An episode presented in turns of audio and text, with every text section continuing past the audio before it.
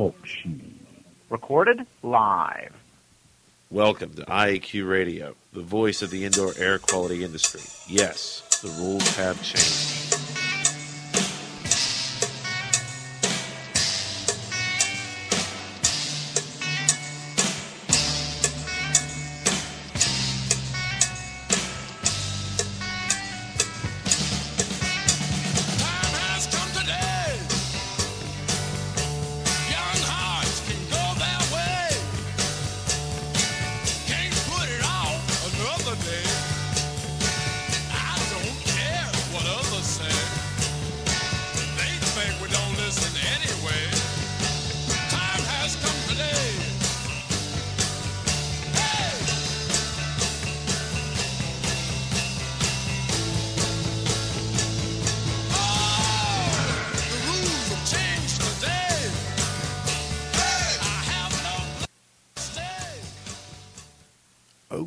Yes, the rules have changed. Good day wherever you're listening from, and welcome to Indoor Air Quality Radio, IAQ Radio, for Friday, January 27th, 2012.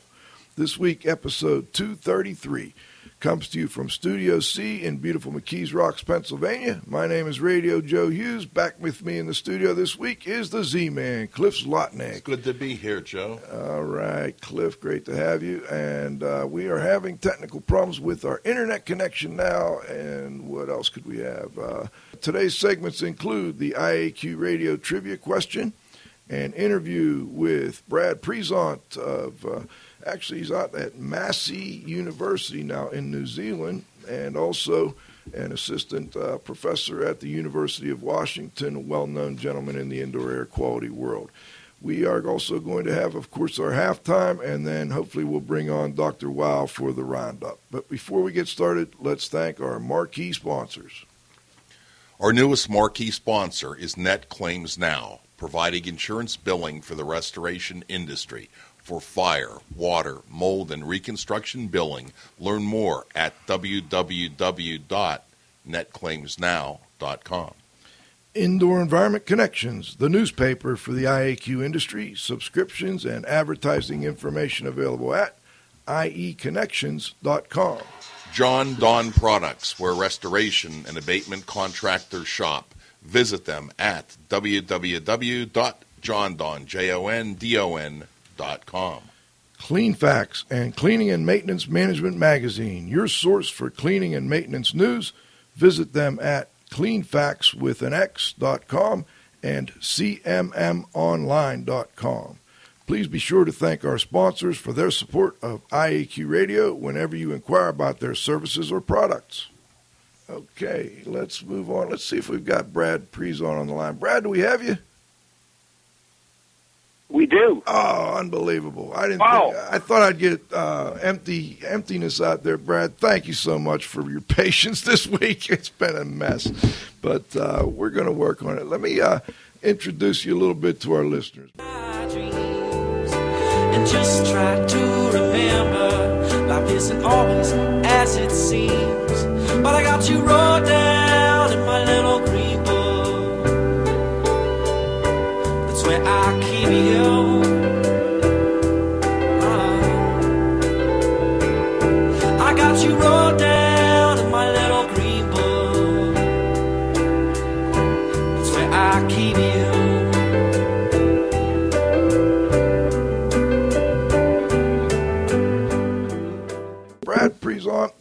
Uh, research scientist at Massey University in New Zealand and an assistant, assistant associate professor at the University of Washington. He founded and served as president of Prezant Associates in the Pacific Northwest and was also a senior industrial hygienist at the Department of Environmental and Occupational Health, School of Public Health and Community Medicine at the University of Washington. He was a co editor of the publication from the American Industrial Hygiene Association, Recognition, Evaluation, and Control of Indoor Mold, also known as the Green Book, and is a widely respected authority on indoor air quality issues. Joining us live from New Zealand, too, as I understand it, and we appreciate you uh, getting up in the middle of the night to join us. Hello, Brad.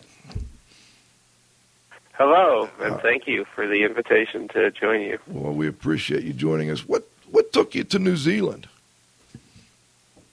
My wife. That's, that's a pretty simple answer. Is she from the area? Everything else followed from that. I understand. Is is she from New Zealand then? Well, that's that's kind of what I was wondering too. No, the answer was she uh, surfed the web and decided that it might be a really delightful place to live, and uh, we packed up, visited, and then moved here in early 2009. Wow. And are you still very active in consulting or uh, research areas? In research, yes, and in consulting, much less so. Um, I've kind of gone back to my roots doing research and working at a university base.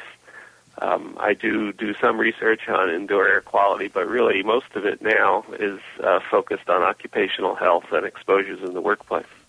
I see. And do you get back to the States much? Often, but not often enough. It's it's an awfully long trip from here to Seattle. It's about uh, at least 24 hours door to door. You know, when I knew you were coming on the show, I, I did a quick uh, map quest and pulled up New Zealand. And uh, I think you're, I guess, are you in summer now? We are at the height of summer, Okay. and uh, I expect hopefully to be swimming a little later today in, in front of my house in the ocean. It didn't look that warm when I was online, but I thought, well, maybe it's just a bad day, or maybe it was at night. I don't know. It looked like it was in the mid 40s or 50s. Is that pretty common? Uh, maybe maybe at night on a cool night, but usually it's in the 60s at night and in the 70s during the day. Okay. We're, we're hoping for some really good weather this coming month. Well, we do again appreciate you coming in late at night. What time of night is it in New Zealand? Well, it's not it's not that bad. It's 6 a.m. So Oh. I've been working in Australia, so I'm about two hours off. So it's probably about 4 a.m. in my biological clock.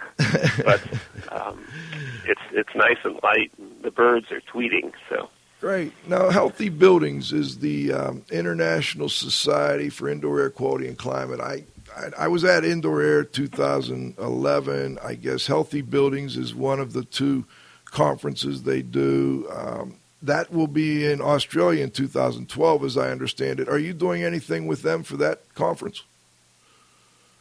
I am. I'm a member of that organizing committee, uh, and I will be attending the conference. It's um, first time, and is if I think as long as I can remember, if if maybe the first time completely that it's been down in Australia. So for those of you who are uh, who would consider coming to that conference, there will be some speakers there who otherwise wouldn't be attending uh, either healthy buildings or indoor air because they're Australia based. So it might be a good opportunity to get a little exposure to the way some of the folks think about these issues down here. How much different is it down under with respect to indoor air quality issues and, and I guess awareness of indoor air quality issues? Do you find a great difference? Uh, I don't think so. I think some of the same issues and problems come up. Um, certainly, with the built environment, uh, you know, the housing may be better or worse, but there there are issues with exposure in the home.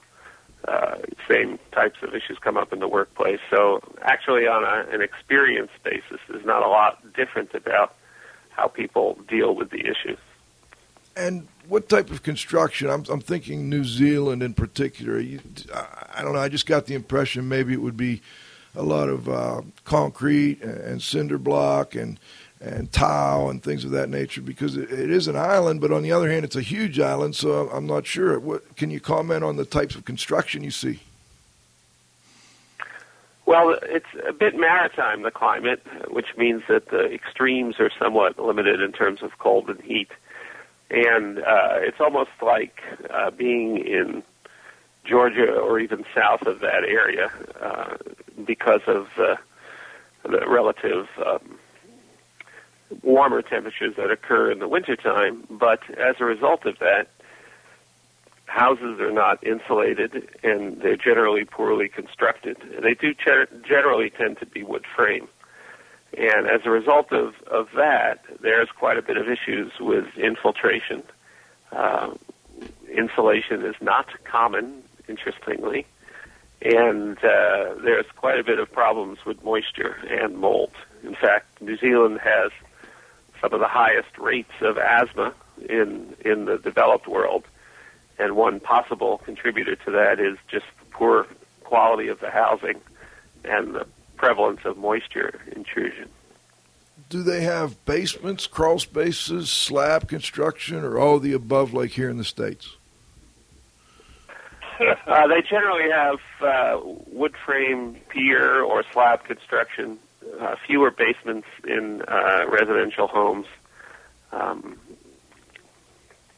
and then uh, a lot of issues with condensation because central heating, believe it or not, is not common. Uh, even in million dollar homes, you might have uh, a uh, north facing, of course, being in the southern hemisphere, north facing is ideal for capturing the heat of the sun.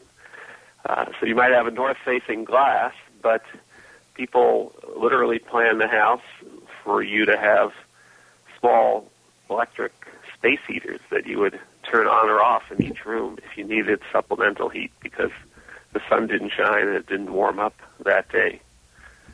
It's it's a bit uh, of an adjustment when you come from America or even Western Europe or anywhere to come here and find that uh, central heating is not that common.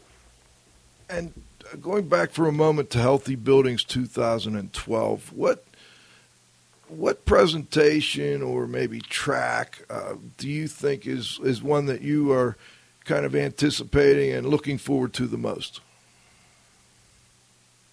Well, you know that conference because there's so many attendees and so many papers presented uh, has just about anything and everything you could imagine covered in terms of topics. Um, one of the focuses this this uh, time is going to be on green buildings, and I think that might be a quite an interesting one uh, of of the topics presented. But the, the topics are pretty diverse. Uh, you could pretty much anything you're interested in find a series of papers and workshops on that area. You know, when, when you were at the University of Washington, was there some accomplishment that uh, you found most rewarding?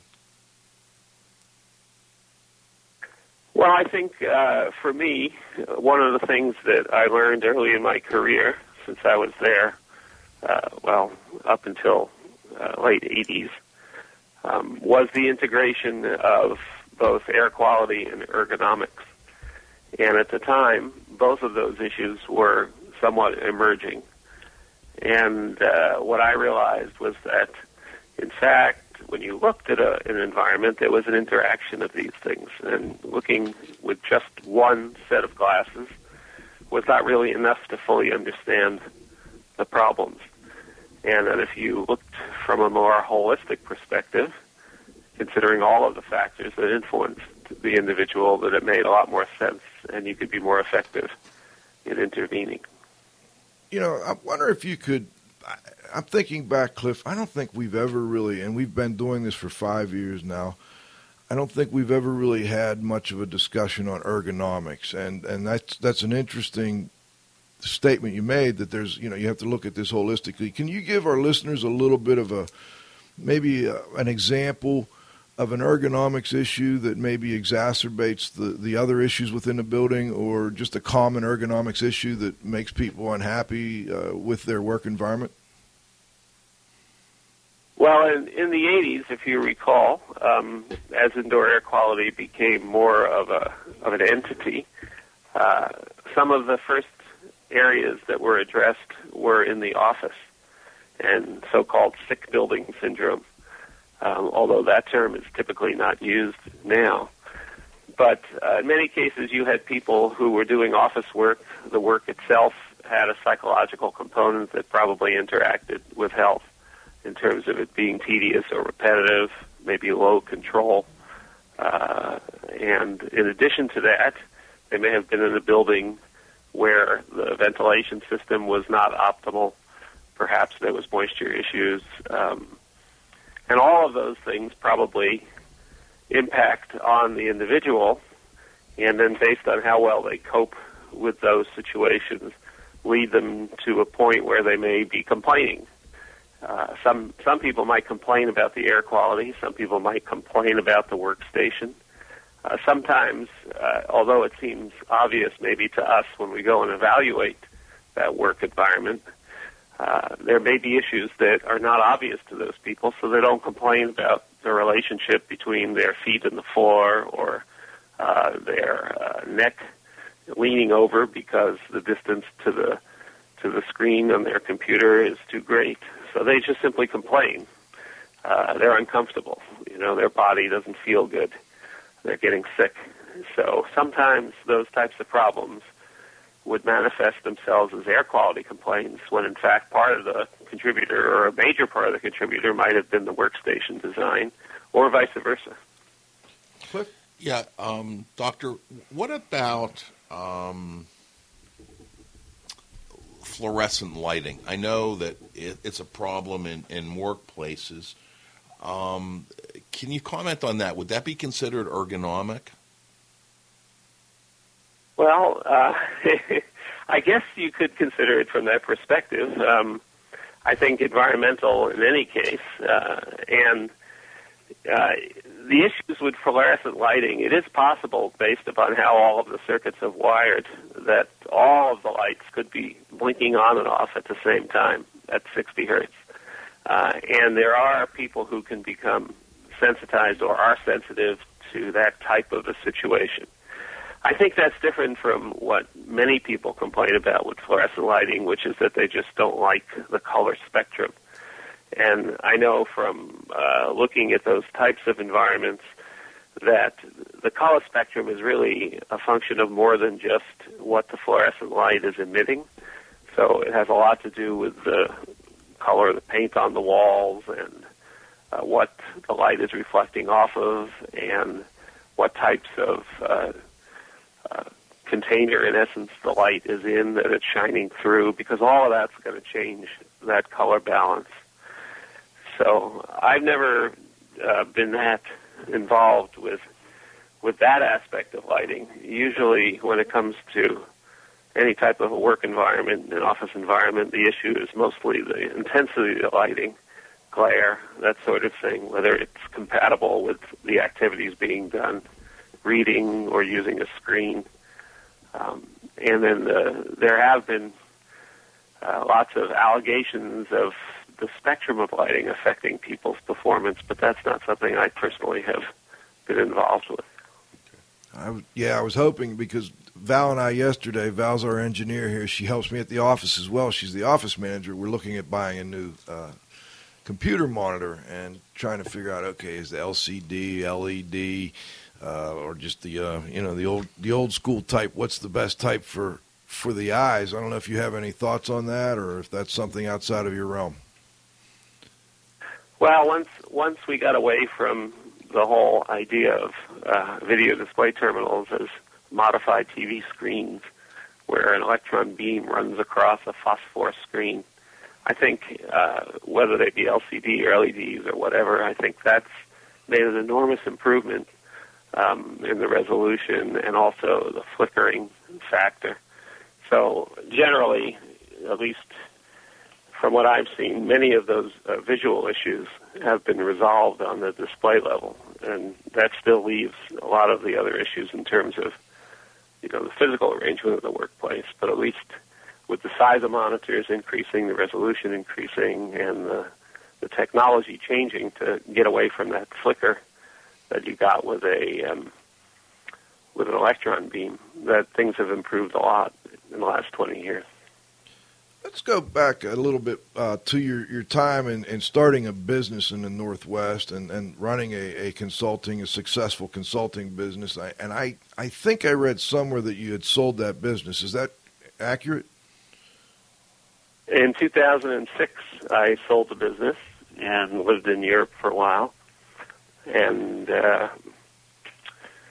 and was happy about that. That was a 20 year period. I enjoyed every minute of it, but I thought it was time to maybe move on.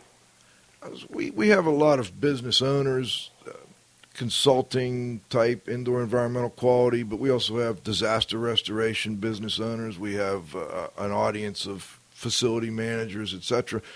But I'm wondering if uh, you could maybe give a tip for business owners in general, or if you want to get specific on consulting or indoor air quality consulting. You know, what what was one of the things you learned that might help them along the way? Well, one of the uh, difficulties in doing a business is starting it up and getting it running.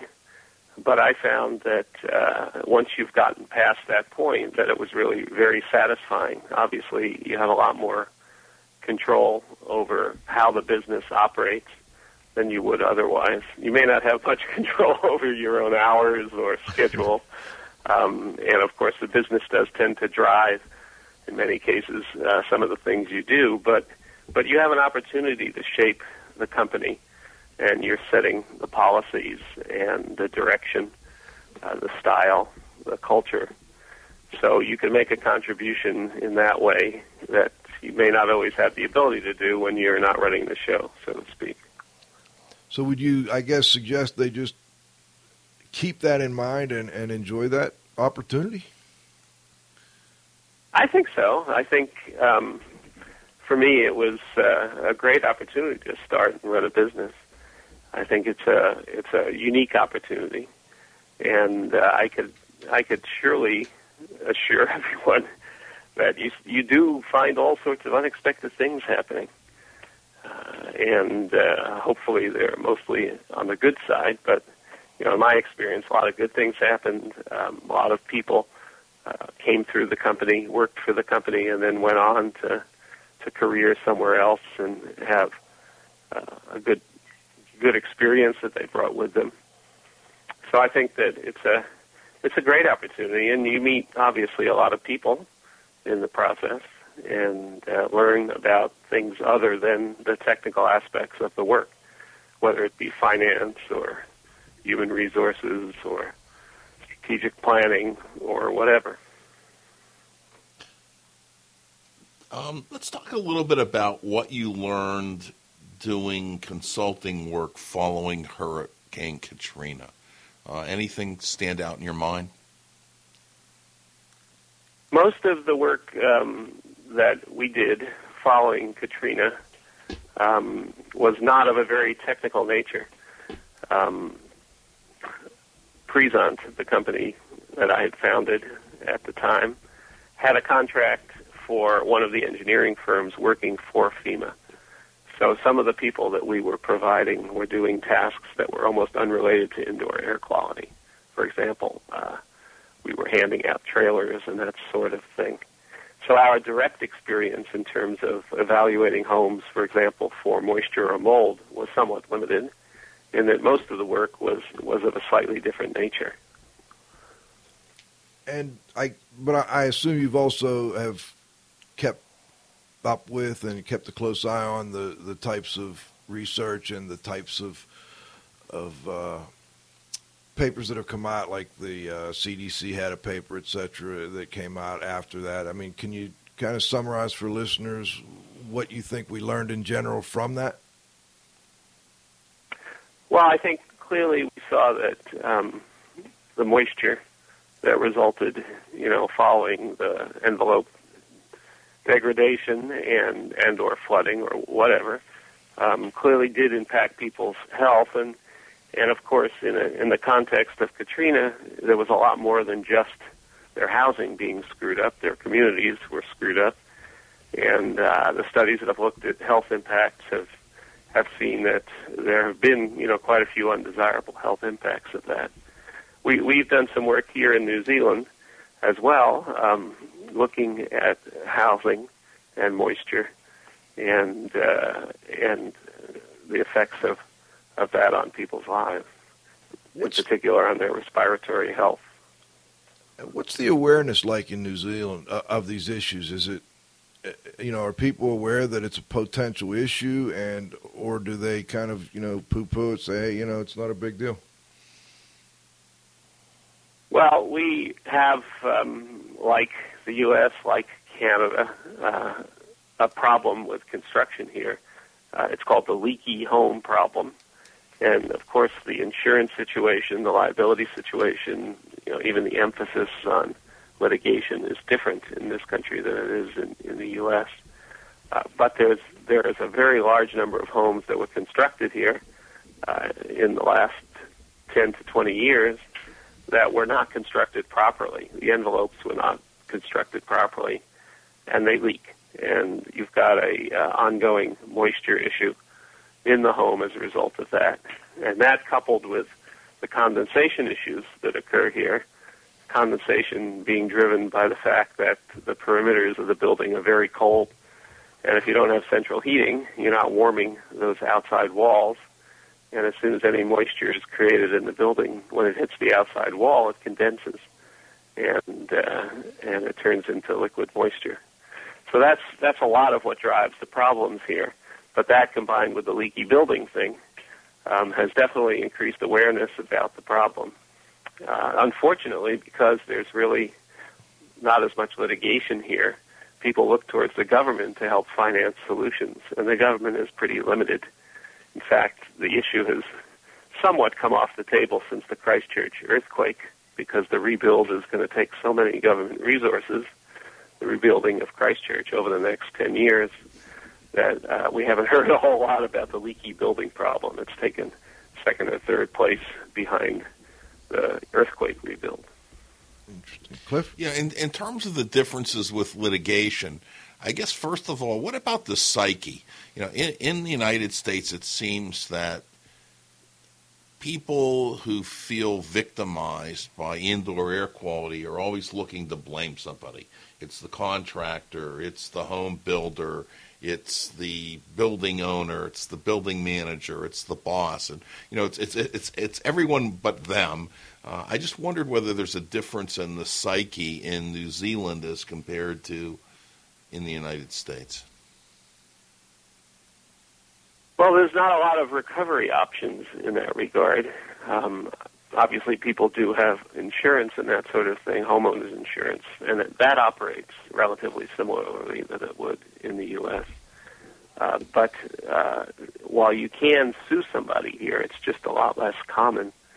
And uh, if, in fact, you are successful and you prove that someone is responsible for some damages you've occurred, then it operates. The system operates similar to the United States, where you can gain some some relief, financial relief, and usually the the at fault party pays a lot of the court costs. Uh, but it, just because of the fact that that's so much less common, most people simply accept and live with whatever the situation is. So there's less of a of a blaming approach. Um, being an island in the middle of nowhere uh, that historically was tied to England, you know, people had to learn to make do with what they had because there wasn't much alternative. So Kiwis tend to be somewhat ingenious and they tend to look to find solutions for problems, and they tend to be generally successful at that. You know, so that's more of the psyche here. And I, I think the law too is is you know I think you mentioned or, or commented about it, but didn't exactly say what it was. To the best of my knowledge uh, and understanding, uh, there is a loser pays legal system. So you better have a good case, and you better win. If not, you're going to pay uh, the, the, the, the court costs. So I think better cases are the ones that are actually going to go into the system, and there's probably a lot less frivolous litigation. Would you agree? Yeah, I, I would agree. I think that's probably probably the case. And you know, the other aspect of that too is that uh, a lot, a lot of things are driven by the fear of litigation in America. Uh, building owners are anxious to make sure that their building is in good shape because they have a third party relationship with the tenants. They're not their employees typically. They're maybe somebody else's employees. So that that opens them up to tort types of uh, litigation directed at them, and those types of things are exempt, say, from workers' comp and other systems that minimize liability. So the fear of litigation uh, is an important driver, I think, in addressing problems in America. and in a, in a sense, that's much less present here. And, and I think that's a very good thing because people realize that that if they don't do things properly, or if they have an obligation and they're not fulfilling it, that they could be held responsible in a way that might be very financially onerous. So, so I think that has a lot of positive impact, and and I think it drives a lot of a lot of work that's done, both of a preventive nature uh, as well, where you know building owners are anxious to make sure that that they don't open themselves up to that type of of risk. So it's kind of a risk management perspective that contributes to a lot of healthy work being done and Do we still have? Oh, we lost you. Okay. Well, hopefully Brad Prezant will call back in, but his timing was actually perfect because we're ready for halftime. So we hope to uh, get him back on the line in a moment. For those of you just joining us, we are coming up to our halftime. We got a little late start today. Our guest today is Brad Prezant. Uh, from Massey University in New Zealand, formerly with the University of Washington, and Prezant Associates in the Northwest, also the co editor of the Green Book. The second half of the show, we hope to get into a lot more detail on the Green Book. Now, before we get to there, though, let's stop and thank our sponsors. Time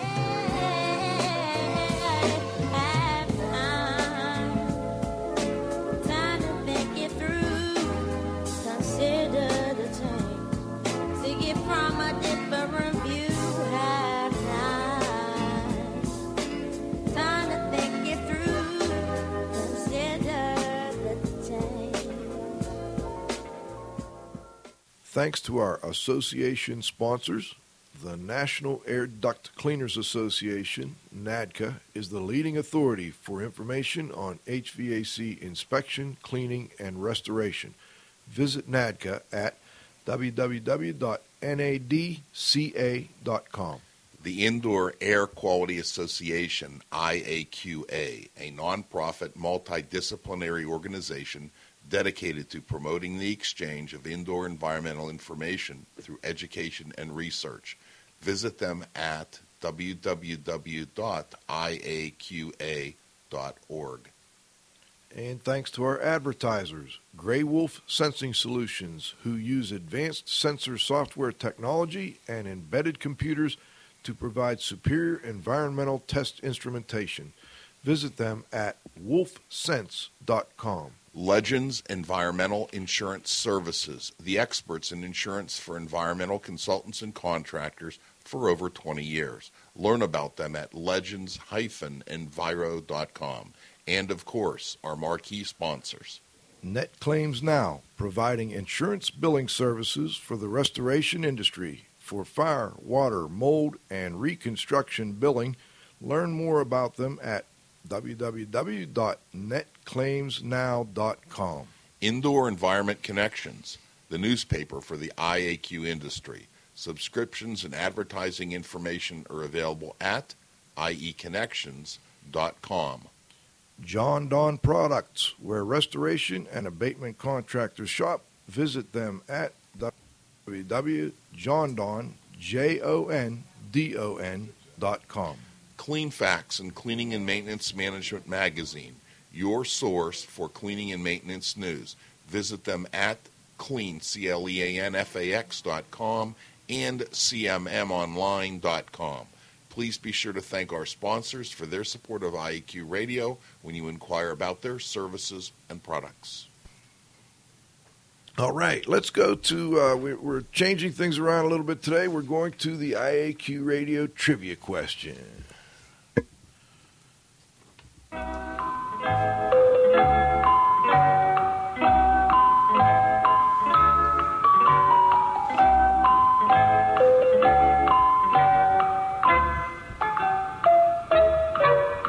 Win a cool prize by outcompeting fellow IAQ Radio listeners and being the first person to correctly answer the IAQ Radio trivia question each week.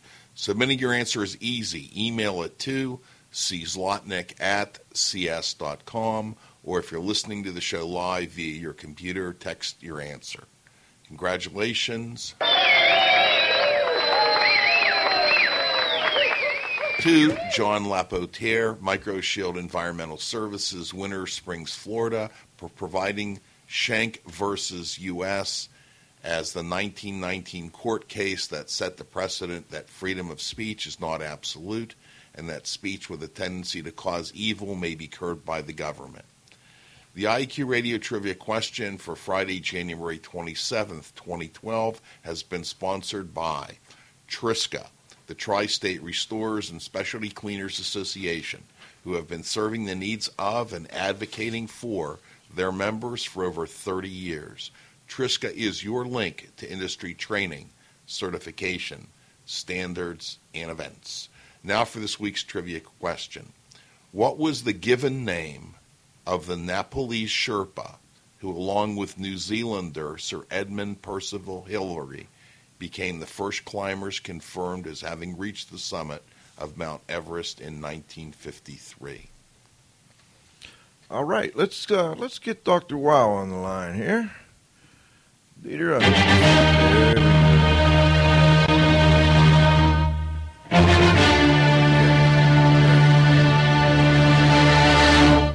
Hello, Dieter. Good day to you. Oh, Yes, good, We- we uh, caught good you- morning, Brad. caught Uh, you mid cough. We do have Brad back, by Hi, the way. He apparently just- I got disconnected here. great. Well, Uh, welcome back. Can you hear me now? We do. We can hear you too. We've got uh, Brad. We've got Dr. Dietrich Wow on the line. He's our technical director. We didn't see you back yet, so we pulled him in real quick. Dieter, did you have anything you'd like to add real quick, and then we'll go back to the interview? Oh, sure. There are a couple of things. A, uh, for things to do, uh, New Zealand and Australia uh, are on uh, on my agenda on things to do. Your bucket list. even though my Maori is getting a little bit uh, rusty. But uh, I think a couple of interesting things, and I think I have answers for you. On ergonomics, a good friend of mine, uh, we studied together at University of Pittsburgh a long time ago. Tom Bernard is now a professor in Florida. I think University of South Florida. I may be wrong, but it is in Florida. In fact, I was in his house many years ago.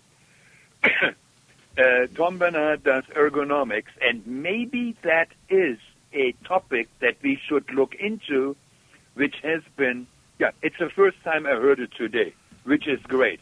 So there is a possibility to get maybe Tom on there. Great idea. The next is lighting, and I like that too. And we have a gang of, uh, we have a company here in Pittsburgh. And Joe, you knew know them also. They were up in uh, Westford at the summer camp, and they gave a talk on lighting. That was the first time that I saw. This is like four or five years ago. That was the first time uh, that I saw that LEDs could be used for something else than little blinkers on a computer.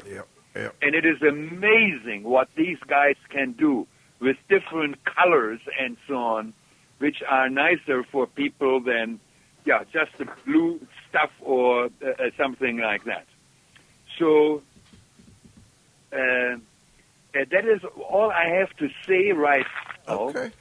Um, I, I remember New Zealand uh, from a crazy name. I mean, Christchurch. It's a crazy name for a city, isn't it? Oh, that's I the city. Um, you know that, that had me confused, Brad. That's actually the city, not a place within the city. Maybe it is. That's correct. Yeah, Okay. yeah. There's a Christchurch in England too, yeah. but that's that's the probably the second major city in New Zealand, Christchurch. You Yeah. know, I um, I remember the you know the the news and the fact that there was a big earthquake there. And when you mentioned Christchurch, I was thinking, well, it was bigger than that, wasn't it? I thought maybe that was just one you know one location or one building there. But uh, now it's making sense to me. Thank you, Dieter, as always. No, no problem. And another thing in which I am very much interested is sailing. And these damn Kiwis are incredibly good at it. well, Well, Dieter, Well, we'll, very a country of four million, it's Oh, amazing man, what it's they're good at. unbelievable, and I like that. That's, Well, that's great. We'll bring you back to the I- roundup. let's go back to the other topics, and uh, if you want me back, I will be here. Great. We'll bring you back for the roundup, Dieter. Thanks. Okay, we've got Brad Prezant back on the line here. Brad, before I get any further, there was one question I wanted to ask. I've done some research, you know, obviously getting ready for the show, but we didn't get to touch base much. You were you were uh, traveling, and I wanted to ask. I, I know you've got a Master's of Science in Public Health, and that's the MSPH, and you're a certified industrial hygienist. I didn't know what a CPE is. What's that CPE certification? That's the ergonomics. That's a certified professional ergonomist. Ah, okay, okay. And who's that through? What is there? What association would that be? Uh, that's the uh, association BCPE for the certification of professional ergonomist. The board for certification of professional ergonomist. I got it. Okay, great. All right, I, I saw that one and I hadn't seen it before. And like Dieter said, we've got to do a little more on uh, ergonomics and how that can interact with the indoor air quality. But one of the main things that you're known for here in the states and and in the indoor air quality world was being a co-editor along with Don Weekes and, and Dr. J. David Miller on the AIHA Recognition, Evaluation, and Control of Indoor Mold, also known as the Green Book. And we've had both Don and Dr. Miller on. We finally got you on. So I'd like to get first maybe your thoughts on, on how that publication has gone over the past, what is it, almost three years now? Yeah, it's been it's been a while, and of course, it took a couple of years for it to gear up. So basically, uh, every say ten years or so, uh, there's been a sentinel publication that has come out uh, addressing the issues of standard of care in terms of managing uh, mold issues in buildings. Uh, and that goes back to, say, some of the early New York City guidelines. Uh, at the time, I think they were New York City guidelines on stachybotrys that began to define a way that we were all, as consultants, approaching the issues, what was important, what we were learning from the research that was being done. Uh, the restoration and cleaning industries, of course, have contributed to that. So we've all been learning and working together and defining a standard of care in terms of managing that. So AIHA came out with the Green Book a few years ago. Prior to that, the ACGIH uh, had been uh, publishing the Bioaerosols Handbook, and there have been other documents by both organizations that have uh, come along during the course of this period of time. I'm hoping that sometime in the next five, six years, there will be another effort um, to do exactly the same thing and incorporate everything that's developed over the last 10 years and condense it into one place so that not just um, the people who are writing these books have a, the ability to consult them, but as with the Green Book, you know, the most interesting part of that process was gaining access to an audience of perhaps non-members of those organizations who would look in that book and use it as a resource and use it as an opportunity to increase the professionalism that they were offering in terms of their services. I agreed, and and I guess my first question for you would be: you mentioned two important documents, the New York City guidelines back in like 93, 94, and then the ACGIH bioaerosols assessment control uh, book in 1999, I want to say, and then it was 2008. The Green Book came out, and it focused on mold. And I'm curious, was that were you part of that decision? Was that a, a, I assume there was a conscious decision to focus on mold and not necessarily to say to take the same approach as the bioaerosols book, which went into you know bacteria, mold, and um, other things that are related to damp environments as well, plus some uh, pollens and other allergy causing or allergy uh, causing, I guess, um, types of uh, exposures. Well, you know, even just the topic of mold is very broad, and we were looking at, uh, well, recognition, evaluation, and control. So it was complex enough, and there were well over uh, 50 authors involved, uh, six or eight section chairs. Uh, so it was it was a complex enough project to organize and write that book in the way that it was written. Because uh, when I began that project, um, it would have been easier basically to just write it myself or write it with a couple of other people. But the whole idea was that it would be a publication that was based on a range of opinions. Um, we were hoping that it would less try and advocate a particular perspective than allow the range of perspectives to shine through in terms of how people practice. Uh, in the same manner, uh, we were quite interested in there being bounds on that, in the sense that uh, plenty of people in the years prior to its publication were maybe practicing uh, the assessment of moldy environments or moist, damp environments in a way that was not consistent with the best scientific practice. So the idea was to say, okay, given what we know about these situations, um, what would be the best or the range of ways to manage those types of problems, allowing for uh, the fact that qualified individuals differed on some levels in how to approach them, but that most people had reached a reasonable consensus in terms of how these things are managed. So that was kind of the goal of the publication was to present that range, but also to make it clear that that within this range, diversity was encouraged and, and inevitable, but there was bounds to the, that range as well. And if you wanted to be a professional practicing in the field, it would be great if you were within that band, uh, as opposed to be lying outside of that band, so to speak.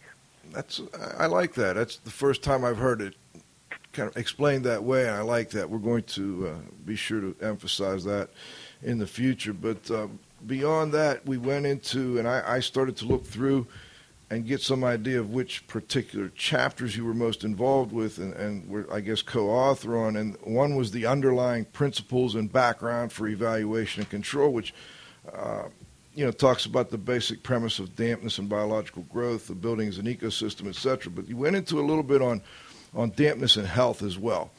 And, you know, I'm curious about what, what your thoughts are. You mentioned earlier that there were respiratory issues that have been clearly uh, related to living in damp buildings and, and moldy conditions. I'm curious what your thoughts are on other potential health issues that maybe at this point we don't have very strong evidence on, but do you have suspicions that there's more to it than respiratory issues?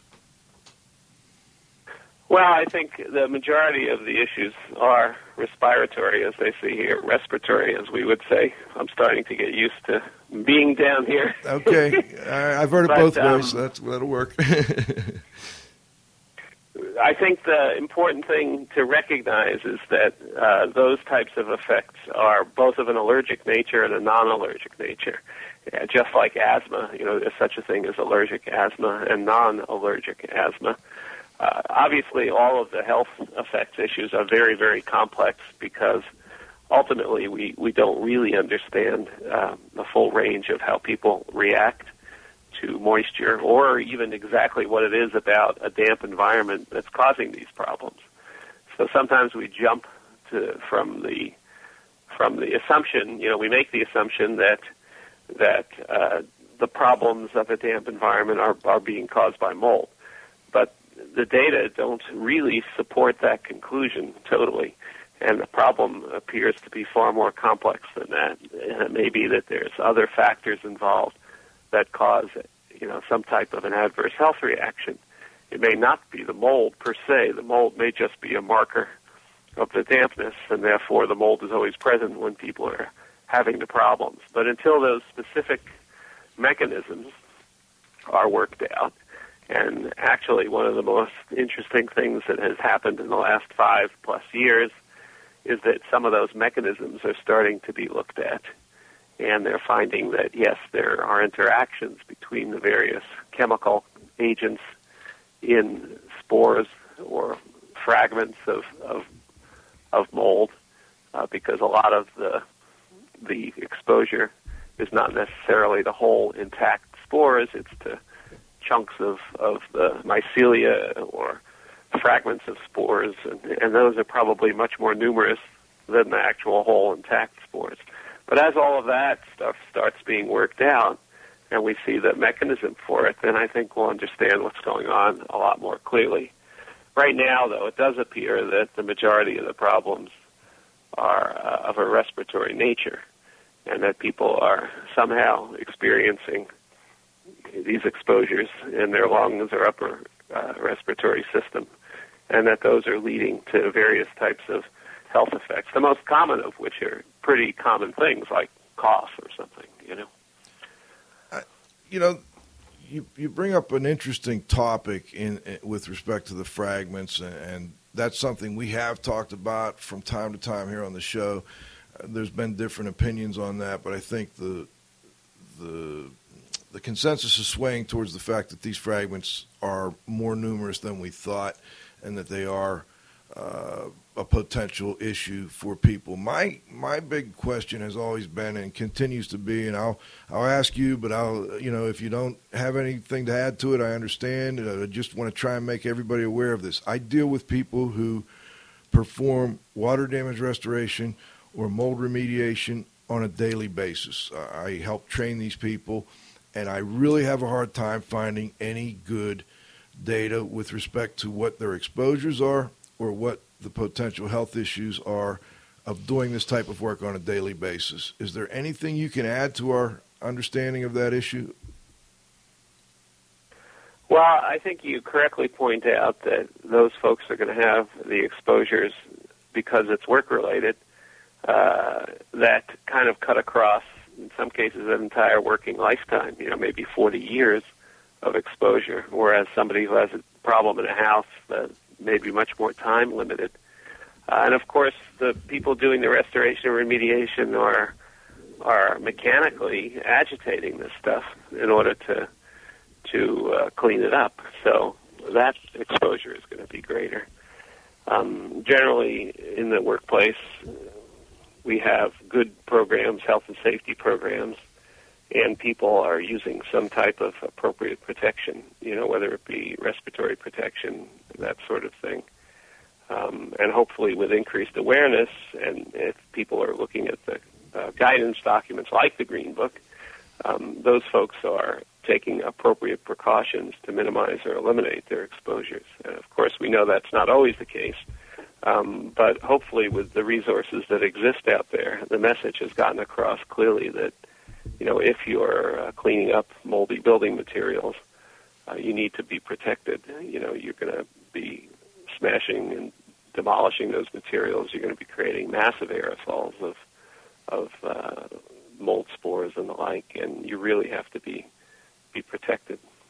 I just I'm trying to encourage people to please give me some more research in that area because these guys don't they don't get that type of research. I understand we, we do have to protect them, but uh, it really helps if we have something we can point to and say, look, this is the potential issue you're dealing with here. And you know, I've looked at things like uh, farm workers uh, and and you know things of that nature, which I guess you could point out, but it's really tough. Uh, I've got a couple things in the New York City guidelines we can look at, et cetera, but love to see more on that. Anyway, I also have another chap portion of that first chapter that I I would love to ask you a quick question on, and that is the case reports and clusters of idiopathic pulmonary hemorrhage. I hope I've got that all pronounced properly, but um, you know this is the first publication where I saw a really good overall summary of what exists with respect to information on that issue. And I was just wondering if you had anything uh, that you could add from maybe a background standpoint uh, on that particular issue. Well, I think um, what you're talking about is the clusters of uh, infant deaths that were noted uh, in Cleveland and in other places. Um, and uh, the CDC began some investigation of those. Uh, there was an initial report. There was criticism of that report. The report was retracted. Uh, basically, what the issue revolves around was uh, what often happens in epidemiology, where there's an association uh, between some type of an exposure and a health outcome. And uh, that doesn't necessarily imply causation. So, what happened in Cleveland was that there were a number of cases of what you refer to as IPH or idiopathic pulmonary hemorrhage. Idiopathic simply means we don't know what causes it. Um, so it's kind of the medical term that gets associated with a condition when it, the condition is not really very well understood. Uh, pulmonary hemorrhage was quite clear. These were children who, uh, in some cases, died from from blood leaking out into their airways. So the question there was: Is it possible that uh, stachybotrys or other types of uh, exposures, uh, as a result of the dampness in these particular environments, could have been responsible for that? That question was never really answered, um, and I'm not sure it could have been answered at the time from CDC's investigation. But there were allegations that perhaps this was associated with a particular type of mold. And of course, that's what started the whole Stachybotrys scare and the whole black mold scare, uh, none of which really made sense from a scientific perspective. So, I mean, there's plenty of black molds that are not Stachybotrys, and uh, and Stachybotrys is only present in a percentage of uh, water intrusion cases. Uh, because of the ecology of the, of the organism, it tend, they tend to be those where they're very, very long term and they're very, very wet. So typical uh, wetting, say, of gypsum wallboard, you're going to get aspergillus and penicillium growing, and only if the material stays saturated for really extended periods do you see tertiary colonizers like Stachybotrys appearing. So in a way, it distracted everyone from the fact that moldy uh, building materials that didn't involve Stachybotrys were therefore what of no concern, and of course that really wasn't the case. So the focus on Stachybotrys, while it mobilized and and got people interested in the issue, uh, is is generally from a scientific perspective not the main issue. Uh, it's a distraction from the main issue, which is the moisture in buildings, and and even in the absence of mold or or visible mold or identifiable mold, the moisture in the buildings is still an issue. Let me get one more. We've got to go to our roundup in a moment. I know we're a little behind. I don't. Did you have another? Uh, I apologize for not asking earlier. Do you have another appointment you have to go to, or can you stick with us for another five minutes? My appointment is to make a good, strong cup of coffee. All right. Well, we could. Uh, That, that's my only appointment coming up. All right, great. Well, then uh, let me move to another chapter. There's two others I saw in here that you were part uh, part of the actual writing of these chapters. I assume one was on the uh, the role of, I guess, the industrial hygienist and others, or the accountability of industrial hygienists, uh, constituencies, and co-investigators. I just wonder if you could make uh, give our, our listeners a, an overview of your thoughts on, on the importance of that chapter, and then I want to definitely hit on the uh, judging of the effectiveness of remediation. Well, I think one of the first things I learned when I did indoor air quality investigations, and they were of a broad nature, um, I did work in indoor air quality other than just mold related work.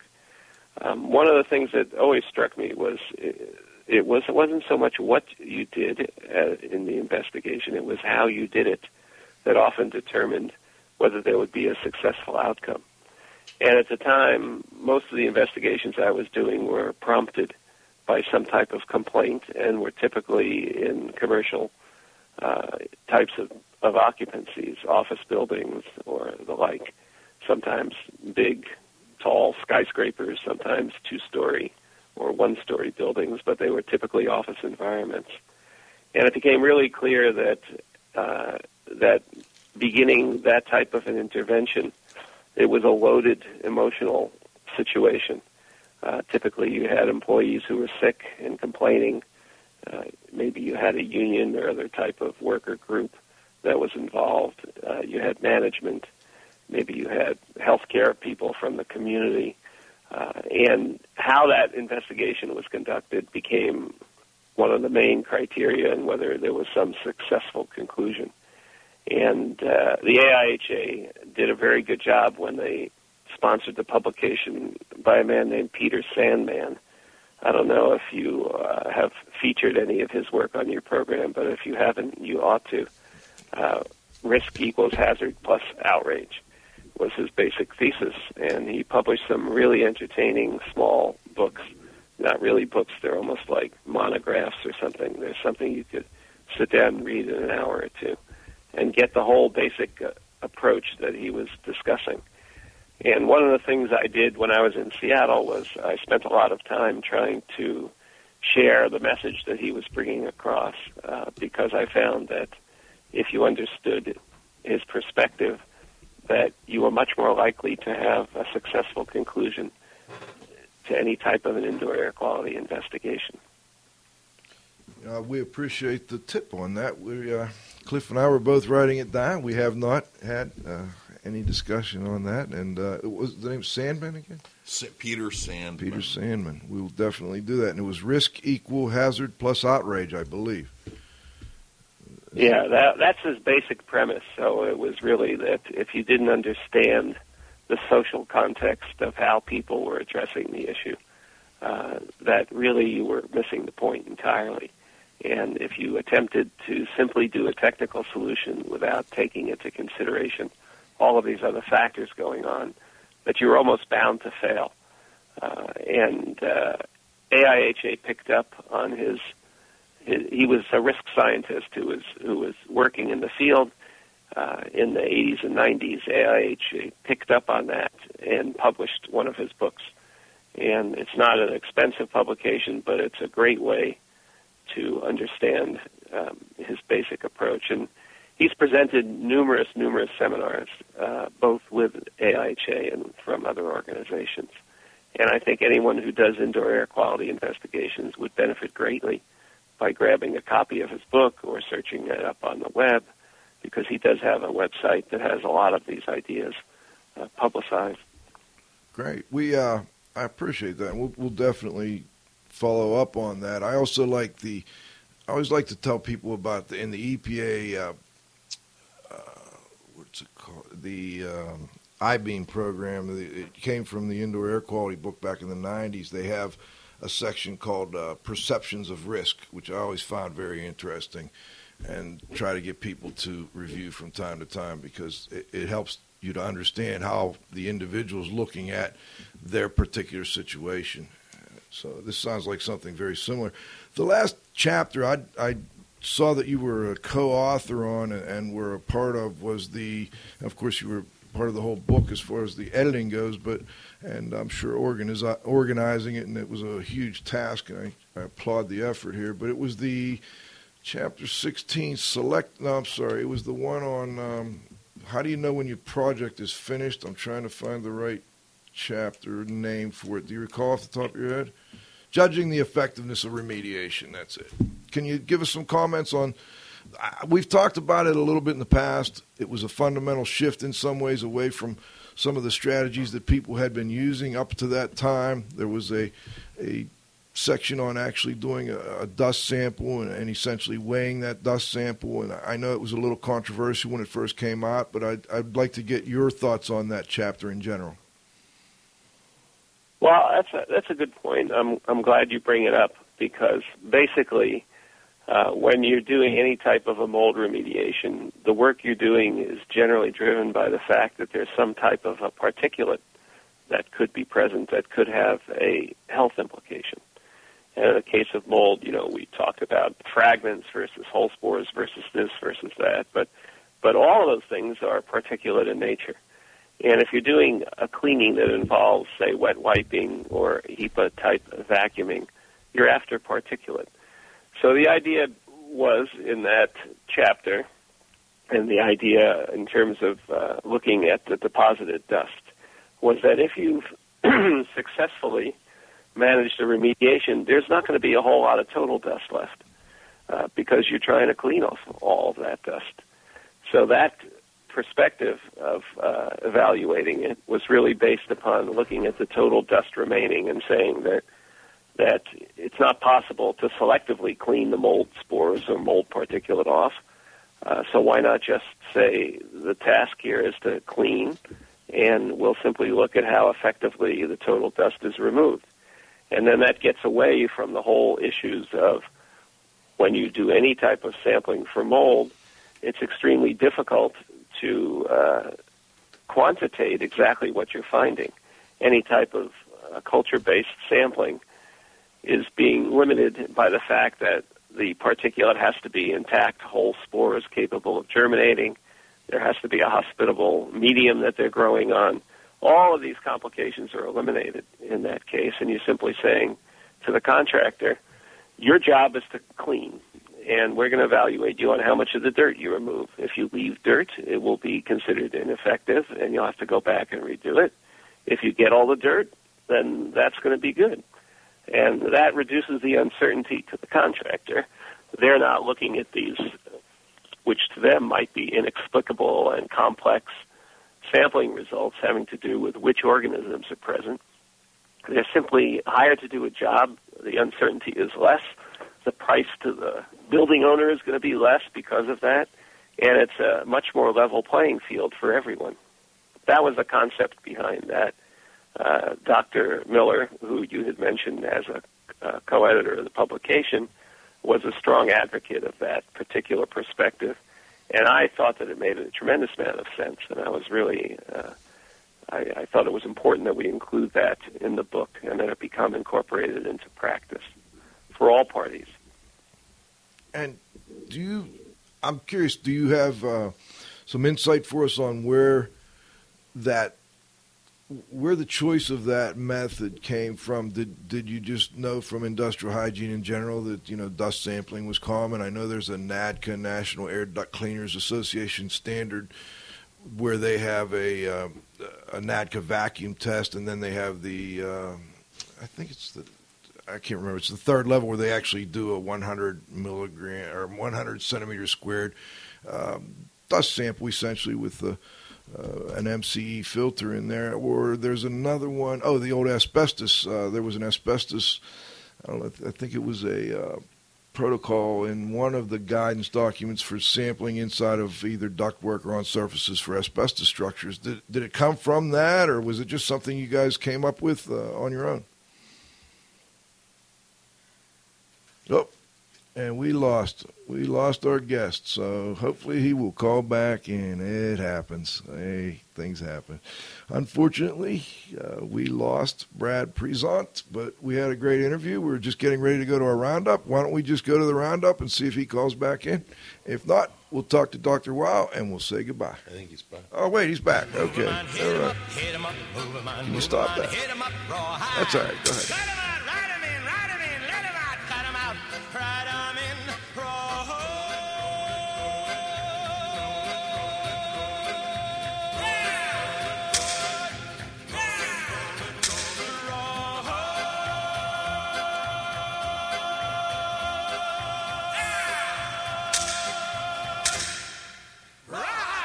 All right, we're back for the roundup. We lost our guest for a moment, but it looks like he's back. And, you know, this day wouldn't be complete without dropping a couple calls after the morning we had, Val. but, uh, Brad, do we have you back on the line? I'm back here now. Oh, Yep. sorry, I don't know what happened. We're just having a rough day today. But I did you hear my question at all, or should I repeat it? Would you kindly repeat it? Sure. I was just curious. Did did the idea for uh, taking a dust sample and the method that was in there for taking a dust sample did that come from another source? Um, uh, maybe some industrial hygiene sampling. Maybe some. I know there's an asbestos sampling protocol out there for settled dust, and there's a NADCA, National Air Duct Cleaners Association, has within their standard for post remediation clearance, whatever they call it, uh, a, a little dust sample in there. Did it come from one of those, or was it something that just you guys decided was uh, the right way to go? I mean, I think historically there had been various types of dust sampling techniques that had been developed both in the hygiene community. And what was appealing about that technique was that NADCA, uh, the duct cleaners, already had a protocol using that type of an approach. And they had been able to demonstrate, because that was a industry generated uh, type of a standard or a protocol, they had demonstrated that they were comfortable cleaning to that level. So I think the the number was chosen on the basis that it was a number that was achievable in practice and that had been derived by uh, the cleaners themselves as something that could be done. I'm glad So I that's asked. that's kind of how it was developed, as I understand it from Dr. Miller. Great. I'm glad I asked because I didn't get a chance to ask him when he was on the show. Listen, we we are going into our roundup here. That was kind of my first question. Maybe I'll get one more. What we do is go around. Uh, we bring our doctor, Doctor Wow, in to have any final comments. Cliff and I do a final question. Cliff, do you want to do your final question? I, I, I do. I, I do. Do you think that ergonomics is going to have uh, a more important role in the future? You think it'll be more emerging? I think that as we learn more about all the different ways that human beings behave and are influenced, that looking at any particular environment, that you have to consider all of the factors involved. So the physical environment, uh, the ergonomics environment, uh, the chemical environment, and increasingly the psychological environment that's present in the workplace all of those things are going to have an impact on any type of health expression. So that if you're interested in, in one of those, you kind of by necessity have to be interested in all of them uh, because you can't really look at each one in isolation. You know, they're all impacting on the person. The person is a complex being taking in all this stuff. And the more you understand about these other factors, or at least are aware of them, the more you can see the whole picture you know, I'm I'm curious. While we're kind of talking about things we haven't discussed much, uh, what would you say would be like an emerging issue or or something that we're maybe not paying enough attention to, other than ergonomics, based on your research and or your experience in the field? Well, I would say that that in particular with the green building um, movement that's occurred you know, in the last decade, where buildings are built to LEED standard and, and the like, that the focus on indoor air quality and a comfortable environment has been really looking at things that have easy to measure outcomes. So sometimes the things that are chosen are chosen simply because they're easy to measure, not because they're the most important factors. So, for example, the leads work because of the people who were initially involved in this and that, originally developed looking at volatile organic chemical or VOC emissions from furniture, furnishings, building materials, and the like.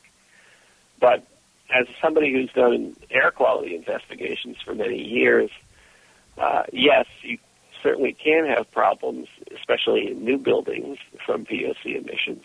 But those things generally come down uh, rather quickly in the lifetime of a building. So after six months or a year, generally those issues are going to be minimized. But uh, various types of particulate exposures indoors are the types of things that begin at the construction phase with any type of residual particulate that's left.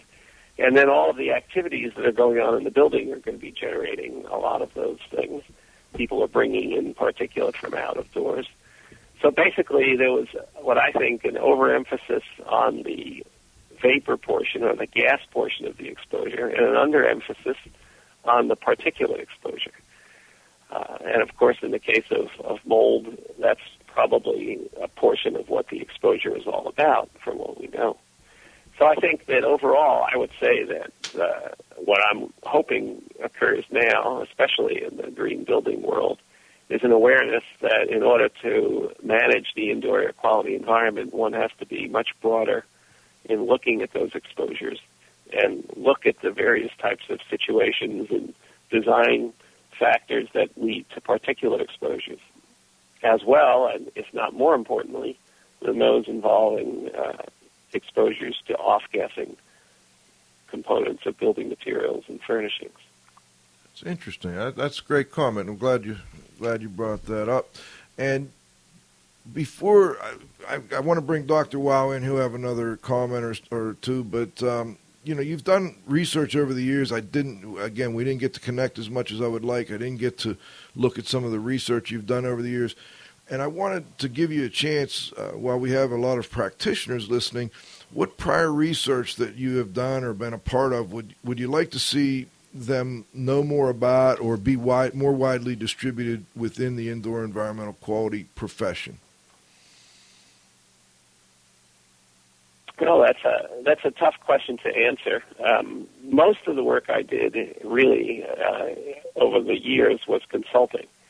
Um, and one of the things that I felt was really important when I was doing that work was to increase the overall knowledge level of all of the people who were doing that type of work in the area that I was working, which was Seattle. So um, one of the things that I did was give numerous presentations on the ideas and uh, developing science uh, at various conferences. Um, also sponsored uh, a number of speakers who came to Seattle and gave talks, you know, either for the local section of the AIHA or in some cases we sponsored the talks at Prezant. Uh, and they were researchers from all over the world who had an important message to share. So I think uh, probably one of the most important things that all of us can do, especially those of us who are tapped into those networks, is to try and give people who have a contribution to make an opportunity for their ideas to be further dispersed. Um, and of course, that was the logic behind the Green Book as well, was to put all that stuff in one place and see that it went to a wider audience than just the uh, AIHA membership. You know that it was able to be dispersed to cleaning and restoration people, to consultants who did not have the background that some of us did, either at the university and government uh, as consultants. You know, people who were just beginning who wanted to upgrade their skills. So I think that would be, I think, the most important thing is that for people who have the opportunity to support continuing education through whatever various societies or or indoor air quality organizations that are out there, that that continue so that we can all bring our practice level up a notch. And we appreciate you helping us do the same here today. And uh, before we go, let's bring Dr. Wow in see if he has a closing comment. Hello, Dieter. Do we still have you? Sure. great, great. Any final uh, thoughts or comments? Oh, yeah, absolutely. What we were talking about is really, yeah, nothing new. I'm not saying, yeah, we have to reinvent the wheel, but the Romans, 2,000 years or so ago, had a saying, in corp- and I remember that from my Latin uh, lesson in Germany, uh, in corpore sane, mens sane. In a healthy body is a healthy mind. And Brad said that also. There are so many things that we have to take care of uh, to make sure that the body is healthy, be it particulate matter or gases or VOCs we mentioned before, the volatile organic compounds, heaven knows what they are, and there are millions of them around all over the place. But I think, and, and, and, and Brad said that also, we have to look at a couple of other things than just taking a five minute sample and say, this is it. And, you know, ergonomics comes uh, uh, in it, and I think part of ergonomics is the lighting uh, uh, aspect. Not only how you are sitting, how you are looking at the screen of a computer. Everybody has a computer. I'm looking at one right now. And I'm sure Brad is, and I know yours. So there are a ton of things which which impact our modern life that yeah nobody really knew about it, but we have to pay attention to them. And the other thing with particulate, Joe knows I spent my whole professional life really with particulate and particulate matter and how to measure it. It's a little bit more difficult than measuring just a, a vapor uh, you take charcoal tube and you desorb it and you know what you've got. With particulate matter, there is something a lot of people don't know or realize. A 10 micron particle and or micrometer, I should say, and a 10 micrometer particle are not necessarily the same unless they have the exact same shape and what and the exact same density. There is some there is a concept, a very important concept uh, which is called the aerodynamic equivalent uh, diameter, the AED, which determines how it is inhaled and where it is deposited in the lung. And is that important? I do think so. And it is very important. And Brad said that. I said, hey, we got to look at that. And like I said, even with a $3,000 instrument today, yes, you get a ton of uh, uh, results, but there may be other uh, parameters that have to be measured before you can determine of what is happen, happening with that dust cloud which we have generated somehow, how it is inhaled and deposited in the human lung.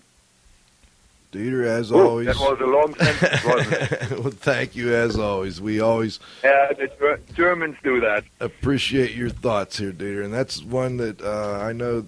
I knew that particulate comment would get your interest, and that you'd have something to follow up with on that. Brad, before we go, is there anything that you would like to add? Something maybe we missed? I know, obviously, we couldn't do everything that uh, we would like to in an hour, but um, if you have any final comments, please let us know. I have no additional comments. I think we covered a real broad range of topics, and hopefully it was of interest to all of your listeners. All right. Well, that was it. Was a great interview. I enjoyed it, and um, believe me, there's some things you've said here that will get passed around to more practitioners around the country as we go through our uh, next couple of years here at IAQ Radio, and I go on the road doing a lot of training myself. So, thanks for joining us, and, and thanks for getting up so early in the morning, and uh, hopefully we'll meet somewhere down the road. Thank you. Okay, let's uh, say thanks to our listeners, obviously, but uh, the Z Man, you held down the fort. You were you were actually getting the computer started. He was he was here. He was trying like heck to get us up and running. For running. someone Uh, who can't multitask, it wasn't easy. you, you did it. You did it. Uh, Val, we made it. It wasn't easy, but we made it. We had a rough trip in today, I'll tell you. It was amazing, but we made it. I also want to thank our, our guests for being so patient with us. We did have some major problems getting here today, but we made it. Uh, of course, I want to uh, thank our growing group of loyal listeners. Of course, Dr. Dietrich Wow, our technical director. Please come back next week. We've got Stephen Ca- Caulfield. Uh, Steve is a uh, CIH and professional engineer, well-known building science professional and indoor air quality professional. I think our listeners will enjoy that show. We'll be back next week, next Friday at noon, for the next episode of IAQ Radio.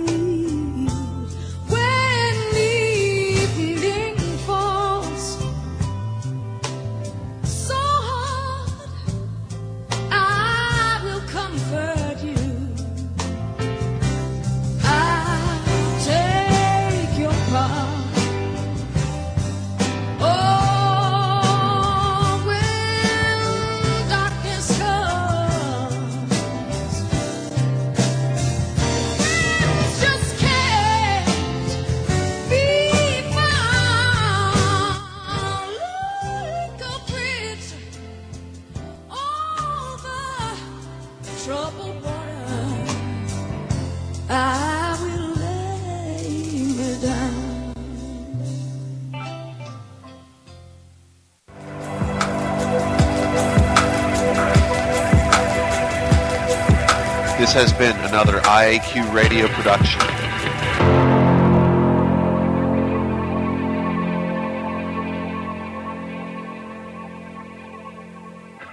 Call recording has been completed.